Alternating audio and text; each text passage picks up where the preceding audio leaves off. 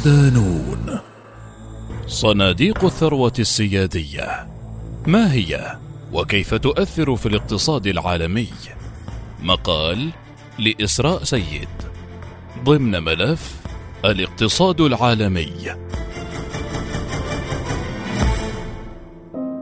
الثروة الطبيعية من أهم مقدرات أي دولة وبالنسبة لمجموعة صغيرة من دول العالم هي السبب في تمتعهم بوفرة مادية وسيولة في ميزانيتهم تجنبهم العجز المالي الذي تعاني منه العديد من الحكومات.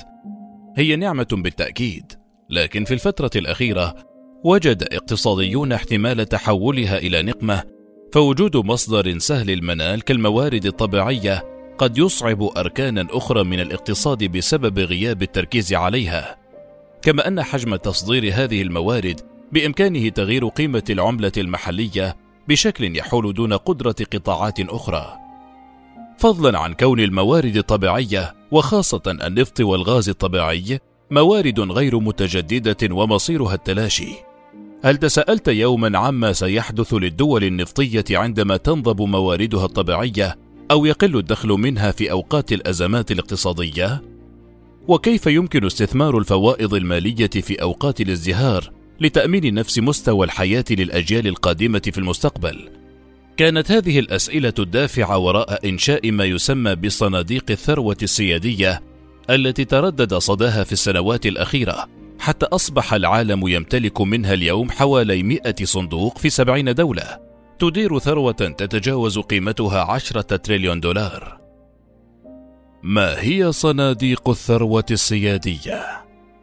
من الحلول المبتكرة خلال العقدين الأخيرين إنشاء هذه الحكومات الصناديق التي جذبت اهتماما عاما كبيرا في الآونة الأخيرة، وعرفت على نطاق واسع على أنها أدوات اقتصادية تنشئها الدول لاستثمار مواردها وتدوير عائداتها وفوائضها المالية في مختلف الأوعية الاستثمارية مثل الأسهم والسندات والعقارات والمعادن الثمينة والاستثمارات البديلة الأخرى أو أي أصول أخرى لضمان زيادة قيمتها المستقبلة. هذه الفوائض المالية قد يكون مصدرها ميزان المدفوعات أو الميزان التجاري أو عوائد خصخصة شركات حكومية، وليس له علاقة باحتياطات الدولة من العملات الأجنبية التي تكون تحت تصرف السلطات النقدية ممثلة في البنك المركزي الذي يستخدمها في إدارة السياسة النقدية للدولة. أبسط شرح للصناديق السيادية أنها تشبه تماما الصناديق الاستثمارية المملوكة للدولة التي تستثمر في مشاريع وأسواق مالية وشركات لتحقيق أكبر عائد مالي لعملائها وتضم أصولا حكومية مستمدة من فائض الاحتياطات التي تملكها الدولة وتعود بالنفع على اقتصادها ومواطنيها لكنها تتميز عن غيرها من الصناديق الاستثمارية بقيمتها المالية الكبيرة وبعض الدول لديها أكثر من صندوق سيادي. هذا المصطلح جديد نسبيا. فقد كان المسؤول التنفيذي السابق في شركة الخدمات المالية الأمريكية State Street أندرو روزانوف أول من قدم هذا المصطلح في ورقة بحثية نشرت في العشرين من مايو أيار 2005 لكن هذا لا يعني عدم وجود صناديق الثروة قبل هذا التاريخ. فقد كانت موجودة قبل ذلك بعشرات السنوات. في الواقع، يعود تاريخ صناديق الثروة السيادية إلى عام 1953 على الأقل، عندما أنشئ مجلس الاستثمار الكويتي KIB في العاصمة البريطانية لندن بقرار من أمير الكويت وقتها عبد الله سالم الصباح بهدف استثمار فوائد صادرات النفط وتوفير بديل لاحتياطات النفط التي من المحتمل أن تنضب خلال السنوات القادمة. بعض الصناديق جديدة إلى حد ما، في حين أن البعض الآخر موجود منذ عقود. فقد سارت الكثير من الدول على هذا النهج، ولم يرتبط تأسيسها بدول النفط فقط، فقد أسست الدول غير النفطية كالصين وسنغافورة وكوريا الجنوبية وتركيا وأستراليا وتشيلي صناديق ثروة سجلت تطورا في العقود الأخيرة من ثلاث صناديق في عام 1999 إلى 22 صندوقا وصولا إلى حوالي 60 صندوقا عام 2010 وحسب إحصائيات العام 2019 يقدر عددها بنحو 95 صندوقا. وشجع نجاح الصناديق السيادية للدول الثرية دولا أخرى على إنشاء صناديق سيادية مثل مصر صاحبة التجربة الأحدث والتي أسست الصندوق السيادي المصري عام 2018 تحت اسم صندوق مصر. رغم تحديات اقتصادية تواجهها وهو حاليا في المرتبة الثامنة والأربعين عالميا بأصول تقترب من 12 مليار دولار. وعلى الرغم من الوضع السيء للاقتصاد المصري إلا أن الحكومة بررت ذلك باستغلال أفضل لأصول الدولة وخاصة الأصول غير المستغلة وجذب الاستثمارات الخاصة لمصر وتشجيع الاستثمار المشترك في الأصول المملوكة للدولة لتعظيم قيمتها لكنه ما زال يواجه شبهات استقلال إدارته وغياب الرقابة في التعامل مع أصول الدولة. مصادر الثروة. النفط أولاً. يرتبط الارتفاع الأخير في صناديق الثروة السيادية بشكل أساسي بتراكم احتياطات كبيرة من العملات الأجنبية من قبل اقتصادات الأسواق الناشئة، إذ أنشأ عدد متزايد من هذه البلدان على مدى السنوات القليلة الماضية صناديق ثروة سيادية جديدة لتجميع الأصول الأجنبية وتحسين العائد على الأصول التقليدية. وعادة ما تكون صناديق الثروة السيادية نتاجا ثانويا لفوائض الميزانية الوطنية التي تراكمت على مر السنين بسبب الاقتصاد الكلي المواتي والصفقات التجارية والمالية إلى جانب تخطيط الميزانية على المدى الطويل وضبط الإنفاق. وتختلف موارد الصناديق السيادية من دولة لأخرى، فهناك دول تحصل على فوائض مالية من عوائد الموارد الطبيعية كالنفط والغاز، وتصل نسبة العوائد البترولية إلى حوالي 60%، فدول مثل السعودية والكويت والإمارات والنرويج تعتمد على النفط، في حين تعتمد قطر على الغاز الطبيعي، وتعتمد تشيلي على النحاس وبوتسوانا على الألماس، وكندا على الكهرباء، وكيريباس أو جمهورية كيريباتي على الفوسفات. أكثر الدول التي لديها فائض مالي هي الدول التي تصدر البترول والموارد الطبيعية خاصة الدول التي بها فائض كبير من البترول.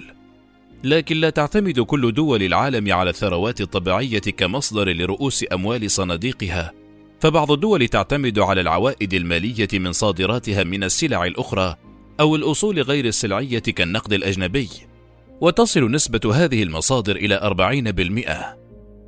فدول مثل أوغندا يعتمد صندوقها السيادي Poverty Action Fund على المعونات والمساعدات من الدول الأجنبية. المجموعة الرئيسية من البلدان التي أنشأت صناديق الثروة السيادية هي اقتصادات غنية بالفعل بالموارد تستفيد من ارتفاع أسعار المواد البترولية والطاقية والسلع الأساسية على غرار دول الخليج والنرويج. فقد شكل تمويل إيرادات النفط في هذه الدول في عام 2015 ما قيمته أربعة تريليون دولار فاصلة تسعة وعشرين من إجمالي هذه الصناديق. الأكبر عالميا. اعتبارا من يونيو حزيران 2022 تربع صندوق الثروة السيادي النرويجي على قمة الصناديق السيادية وكان لافتا تعاظم ثروته من نحو 23 مليار دولار عام 1998 لينمو بسرعة فائقة خلال أقل من ثلاثة عقود حتى وصلت قيمته إلى تريليون دولار فاصلة 371 وهو بذلك أنجح الصناديق السيادية على الإطلاق وأول صندوق تتجاوز قيمته تريليون دولار. تأسس أكبر صناديق الثروة في العالم عام 1990 باسم صندوق النفط لتحصين الاقتصاد ودعمه على المدى الطويل عندما تشح الإيرادات النفطية في النرويج. ثم في عام 2006 تغير اسمه ليصبح صندوق معاشات التقاعد الحكومي النرويجي ويمول من خلال صادر النفط. وفي حين تمتلك معظم الدول حول العالم صندوقا استثماريا سياديا واحدا تحرص الصين على عدم وضع البيض في سلة واحدة لتقليل المخاطر الاستثمارية وتوفير فرص أكبر لتعظيم الفوائد على الثروات المستثمرة.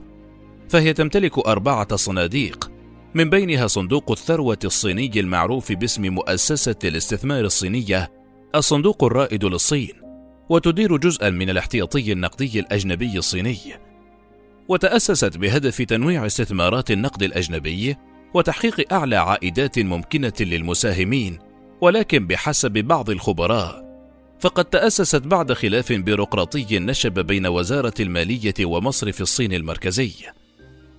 تبلغ أصول صندوق السيادة الصيني أكثر من تريليون دولار، وهي موزعة على قطاعات متنوعة وفي بلدان متعددة، وتراجع العام الماضي أمام صندوق التقاعد النرويجي، لكنه يقترب من انتزاع الصدارة مرة أخرى بعد أعوام من تربع صندوق السيادة النرويجي على عرش الصناديق السيادية حسب بيانات معهد صناديق الثروة السيادية. كما تمتلك سنغافورة اثنين من أكبر صناديق الثروة في العالم. ففي المركز السادس عالميا تأتي مؤسسة حكومة سنغافورة للاستثمار CIG أحد أقدم الصناديق الاستثمارية السياسية في العالم إذ تأسست عام 1981 وتمتلك أصولا تصل قيمتها إلى 690 مليار دولار وقد تم جمع معظم هذه الأصول في السبعينات من القرن الماضي كما يأتي صندوق تماسك هوليدينغز السنغافوري في المركز التاسع عالميا بأصول تصل إلى 496 مليار دولار. تتوزع هذه الصناديق عالميا بحيث تستحوذ قارة آسيا على النصيب الأكبر منها بنسبة تقترب من 40%، تليها منطقة الشرق الأوسط بنسبة 37% و2.3% لصالح إفريقيا و16.7% لصالح الدول الأوروبية. صناديق دول النفط. العرب على خط المنافسة. تتربع بعض الدول العربية أيضا على عرش الصناديق السيادية وبالتحديد الدول الخليجية التي أسست أغلب صناديقها في بدايات النصف الثاني للقرن العشرين. حتى باتت تحتل اليوم أربعة مراكز متفاوتة في قائمة أكبر عشرة صناديق ثروة سيادية في العالم فالعاصمة الإماراتية تمتلك وحدها مجموعة من صناديق الثروة من بين الأكبر في العالم وتتبع استراتيجية تكثيف الصناديق السيادية وتقسيم استثماراتها بحسب القطاعات الاقتصادية. تعددت صناديق الثروة السيادية في الإمارات، ويأتي في المقدمة جهاز أبو ظبي للاستثمار أديا، أقدم المؤسسات الاستثمارية الحكومية، بدأ نشاطه عام 1976 ويرأسه طحنون بن زايد منذ مارس آذار الماضي. كأكبر صندوق سيادي في الشرق الأوسط والرابع عالميا بقيمة أصول تصل إلى 853 مليار دولار وتتمثل مهمته الرئيسية في تحويل الفوائض المالية من إيرادات النفط الخام وتتمثل مهمته الرئيسية في تحويل الفوائض المالية من إيرادات النفط الخام إلى حيازة الأصول الأجنبية لتعزيز الرفاهية للدولة. أما مبادلة للاستثمار التابع لإمارة أبو ظبي فيجمع بين الاستثمارات داخل الإمارات وخارجها بقيمة مالية بلغت 892 مليار درهم فاصل خمسة فيما يركز صندوق شركة القابضة أحدث صناديق أبو ظبي على الاستثمار داخل الإمارات بقيمة 290 مليار درهم فاصل اثنين. وهناك أيضا مؤسسة دبي للاستثمارات الحكومية وهي أيضا من بين أكبر صناديق الثروة في الإمارات والعالم منذ تأسيسها في عام 2006 بقيمة مليار درهم فاصل أحد عشر. إلى جانب صندوق الحكومة الاتحادية المعروف باسم الجهاز الإماراتي للاستثمار بقيمة 56 مليار درهم.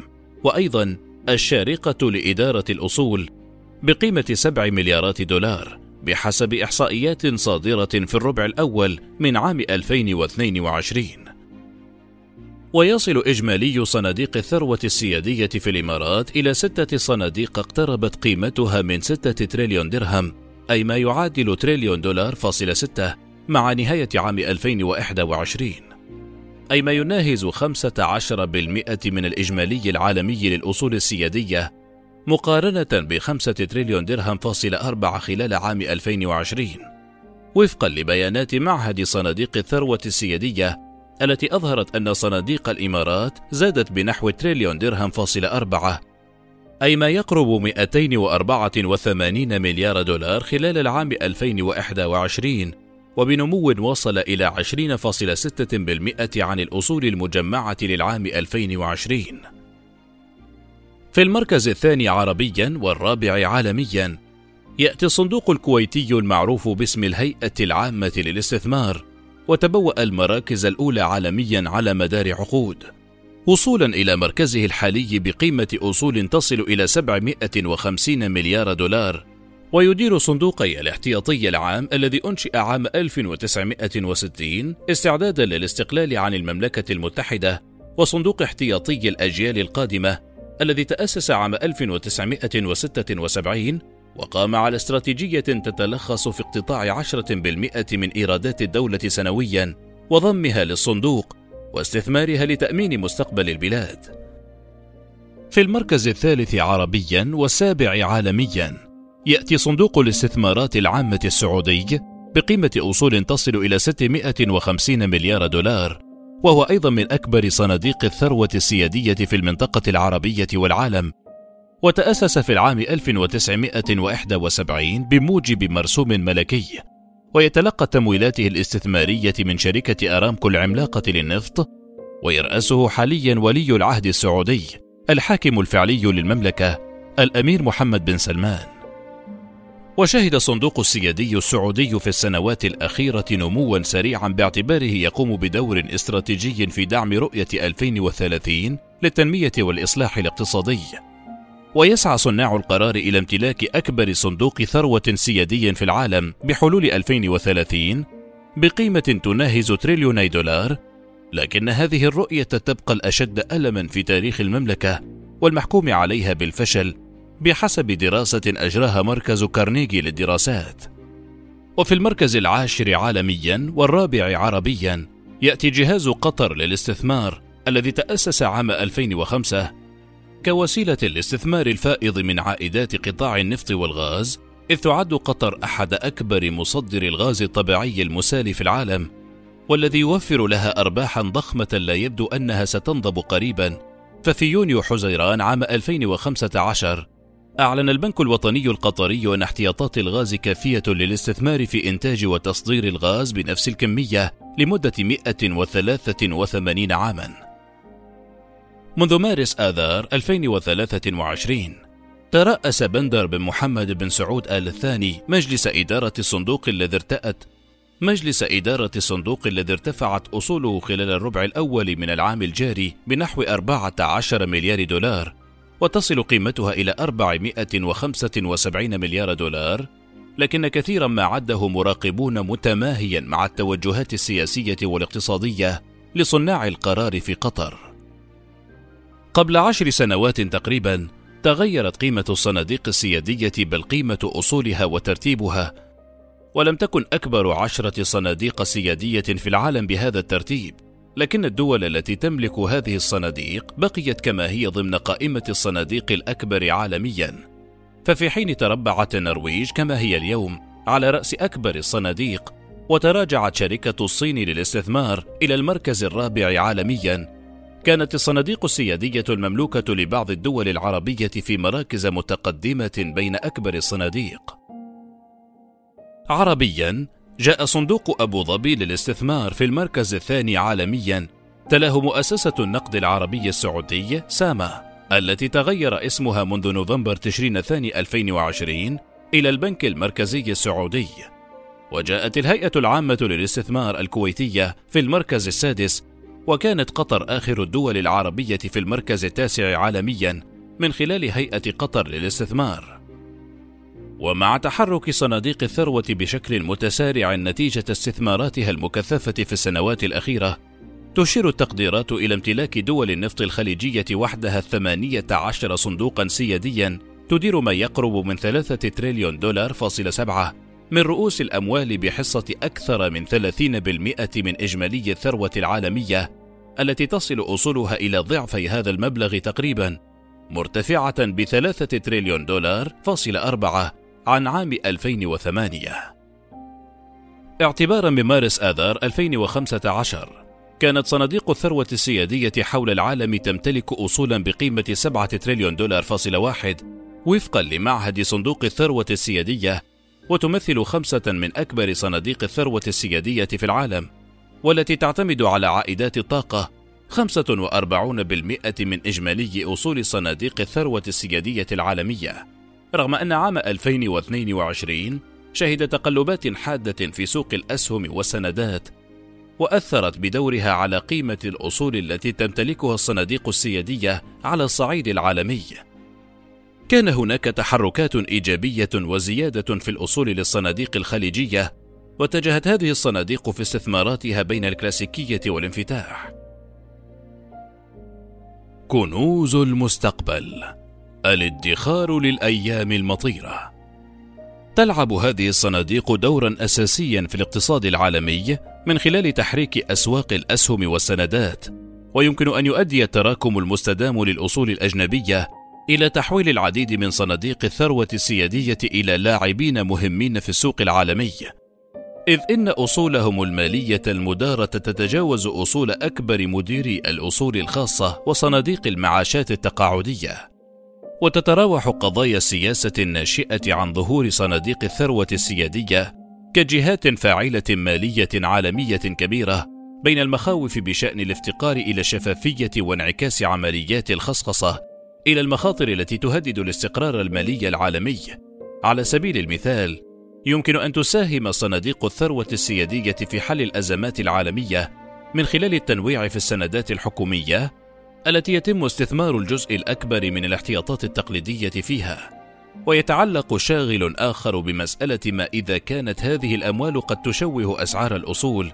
من خلال عمليات شراء أو بيع أوراق مالية ليست ذات دوافع تجارية. وهناك بالفعل نقص في الشفافية في غالبية الصناديق السيادية. ومن المقدر أن الصناديق السبعة الأقل شفافية تمثل ما يقرب من نصف جميع ممتلكات صناديق الثروة السيادية. بصفتها كيانات تديرها الدولة، فإن تفاصيل ممتلكات صناديق الثروة السيادية غامضة في أحسن الأحوال، وبعض الصناديق أكثر شفافية من غيرها، وتظهر نظرة سريعة على المبادئ التوجيهية لعدد قليل من هذه الصناديق مدى تشابك صناديق الثروة السيادية في الأسواق العالمية. بشكل عام، هذه الصناديق تؤسسها الحكومات بهدف عزل الميزانية أو الاقتصاد عن أي تقلبات قد تواجهها في الإيرادات وتعظيم الموارد القومية وبالأخص الدول التي تعتمد بشكل أساسي على مصدر واحد للدخل كالنفط مثل النرويج ويتيح لها الصندوق السيادي تنويع مصادر دخلها للاستفادة منها عند نضوب احتياطاتها من النفط. في صيف عام 2014 انخفض سعر النفط من أكثر من 110 دولارات للبرميل من خام برنت إلى 48 دولارا للبرميل. استخدمت بعض البلدان مثل النرويج التدفقات النقدية من صادرات النفط لتخزين كميات هائلة من الثروة بينما اعتمد آخرون بشدة على النفط لتحقيق التوازن في ميزانياتهم المالية. وتواجه العديد من البلدان الآسيوية التي راكمت احتياطات ضخمة من العملات الأجنبية ربما ليس من قبيل الصدفة بعض التحديات الصعبة للغاية والشكوك المقلقة. فاليابان مثلا أسرع المجتمعات اتجاها نحو الشيخوخة في العالم وتعيش في ظل تهديد مستمر بزلزال مدمر ولديها نظام غير مستقر وعدائي للغاية مع القدرات النووية المجاورة. وتواجه كوريا الجنوبية نفس الجار المعادي والصعب. مع التعقيد الإضافي المتمثل في الاضطرار إلى الاستعداد لانهيار محتمل وكارثة إنسانية وما يترتب على ذلك من مطلب عاجل لاستيعاب جارتها الشمالية. في حين يتعين على تايوان أن تعيش باستمرار في ظل الصين التي تربطها بها علاقة متقلبة للغاية. وتتصرف الصين بدورها بطموح عالمي شبيه بالقوة العظمى بينما تعمل جاهدة لاستيعاب ما يقرب من 200 مليون عاطل عن العمل في المقاطعات. وهو مزيج محتمل الانفجار وبالتالي يمثل صداعا سياسيا واجتماعيا كبيرا للحكومة. كما تهدف الدول من خلال إنشاء هذه الصناديق إلى السيطرة على مستوى السيولة في السوق.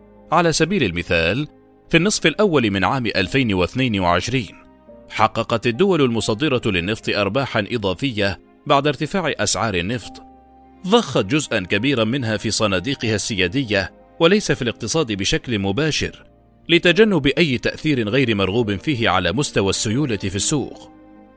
لكن هذا ليس السبب الوحيد فالأرباح التي يجلبها الصندوق السيادي تجنب هذه الدول حتى وإن كانت غنية أزمات اقتصادية. فالنفط الرخيص مفيد للمستهلك لكنه يتسبب في مشاكل في الدول المنتجة للنفط. فإذا هبط سعره توفر عائدات هذه الصناديق ربحا تعتمد عليه في ميزانيتها فتحقق الاستقرار المالي. يمكن أن تكون أسعار النفط المنخفضة مدمرة لبعض الدول. ففي فنزويلا على سبيل المثال إذ يمثل النفط 95% من صادرات البلاد وأكثر من نصف ناتجها المحلي الإجمالي. وتعاني فنزويلا من سنوات من تضخم خانق وتقف على حافة التخلف عن السداد. بينما كانت الدول الأخرى أكثر حكمة فيما يتعلق بأموالها ولديها احتياطات في شكل صناديق الثروة السيادية كما أن الدول الثرية إن لم تستثمر أموالها خارج بلادها وعمدت إلى ضخ الأموال داخل الدولة ستتحول هذه الوفرة في الأموال النقدية إلى تضخم يؤدي إلى ارتفاع الأسعار. تتمثل الغاية من إنشاء الصناديق السيادية أيضا في تنمية أموال الدول وتعزيز قيمتها من خلال الاستثمار لتوفير تمويل لأنشطة التنمية الاقتصادية في الدولة. على سبيل المثال، يتمتع الفرد في سنغافورة ثاني أغنى دولة في العالم بعد لوكسمبورغ بواحد من أفضل مستويات المعيشة وأكثرها رفاهية. وقد حققت هذه الثروة بفضل صندوقي الثروة السيادية CIG و Temasek Holding يضاف إلى الأهداف السابقة دعم الاقتصادات الوطنية في أوقات الأزمات والهزات الاقتصادية. على سبيل المثال في مايو أيار 2020 عندما أحدث انتشار وباء كورونا حالة من الشلل الاقتصادي في دول العالم تدخل صندوق الثروة السيادي الأيرلندي ISIF ومنح الحكومة 2 مليار دولار فاصل أربعة لتمويل خطة الإغاثة الحكومية للأفراد والشركات التي تأثرت بالأزمة التي أعادت تصنيف وترتيب الكثير من الصناديق السيادية في العالم. كما أسعف صندوق الثروة النرويجي الدولة في أزمة الخدمات الصحية التي صاحبت انتشار الجائحة، فسحبت منه 37 مليار دولار لمواجهة الأزمة التي تزامنت مع انخفاض حاد في أسعار النفط. وقد انتهت بخسارة الصندوق في النصف الأول من عام 2020 قرابة 21 مليار دولار وخسارة قياسية أخرى بلغت 164 مليار دولار عام 2022 متأثرا بالحرب الروسية الأوكرانية والتضخم المرتفع وارتفاع أسعار الفائدة. قد يوضح أحد الأمثلة الأخرى هذه النقطة على أفضل وجه. فقد تمكنت الكويت من استعادة استقلالها وإعادة بناء البلاد بعد الغزو العراقي الذي بلغت تكلفته 49 مليار دولار خلال سبعة أشهر فقط وبعده في بداية التسعينيات بفضل الأصول الأجنبية التي تراكمت وتديرها الهيئة العامة للاستثمار. فقد وصلت تكلفة إعادة الإعمار حوالي 66 مليار دولار فاصل سبعة بنهاية السنة المالية 1994 1995 وترتب على ذلك انخفاض الاحتياطات المالية الأجنبية من أكثر من 100 مليار دولار قبل الغزو إلى 46 مليارا فاصل سبعة. ولم يغب عن مدير الثروات السيادية الآسيويين درس آخر تمثل في حفظ ثروات الأجيال القادمة في الثروات الحالية وهذا ما فعلته بالفعل الكويت. ثم لحقتها دول أخرى خليجية وأجنبية فقد وجدت الدول الخليجية أن عائدات بيع النفط وفر لها ثروة أرادت تنميتها للأجيال القادمة. خاصة أن الدول هي التي تعتمد على مصدر غير متجدد وكانت النرويج أكبر منتج للنفط في أوروبا الشمالية من أنجح الدول التي قامت بذلك. فقد أسست صندوقها السيادي بعد اكتشافها النفط مباشرة وحقق مكاسب بقيمة 176 مليار دولار في عام 2021 وعوائد تصل إلى 14.5% على استثماراته بعد كل ما سبق. لكن يبقى الانتقاد الأساسي للصناديق السيادية هي تركيزها على الاستثمار في دول هي في الأساس غنية خاصة في أوروبا وأمريكا.